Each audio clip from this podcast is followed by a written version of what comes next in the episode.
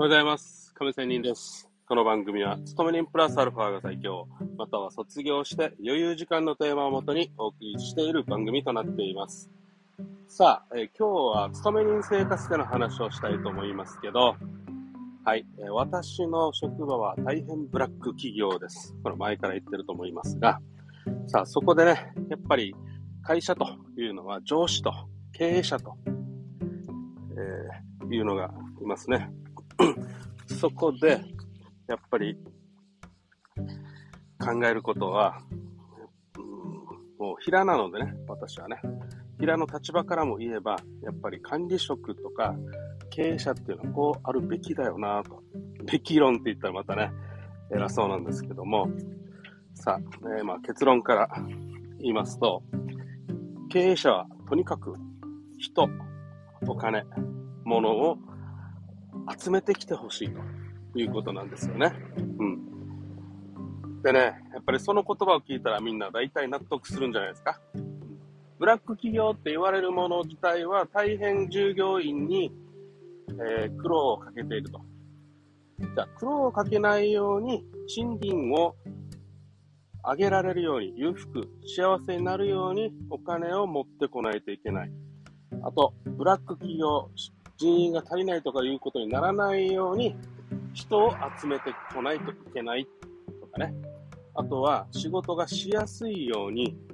物を集めてくるというようなことをしないといけないと思いませんか？そうすれば、ある意味、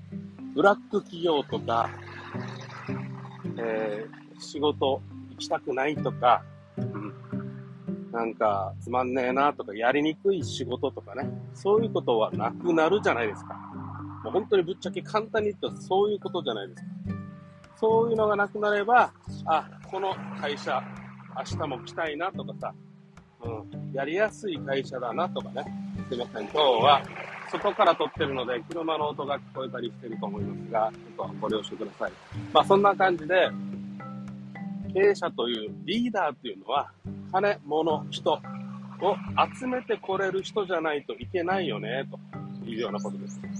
じゃあ、そういう経営者とかいう人たちを見たときに、そういう素晴らしいリーダーがいるけど、まあ大体普通のリーダーというのは、もう難癖、なんか社員のね、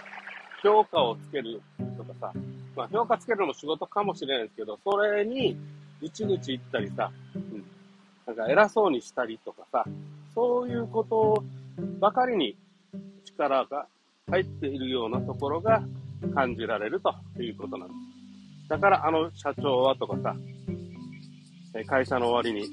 平野社員たちが居酒屋に行って、まあ、赤ちょうちんの下で文句を言うというようなことになるわけです。ね。まあ、この文句を言うのは別にいいんだけど、それよりもやっぱりね、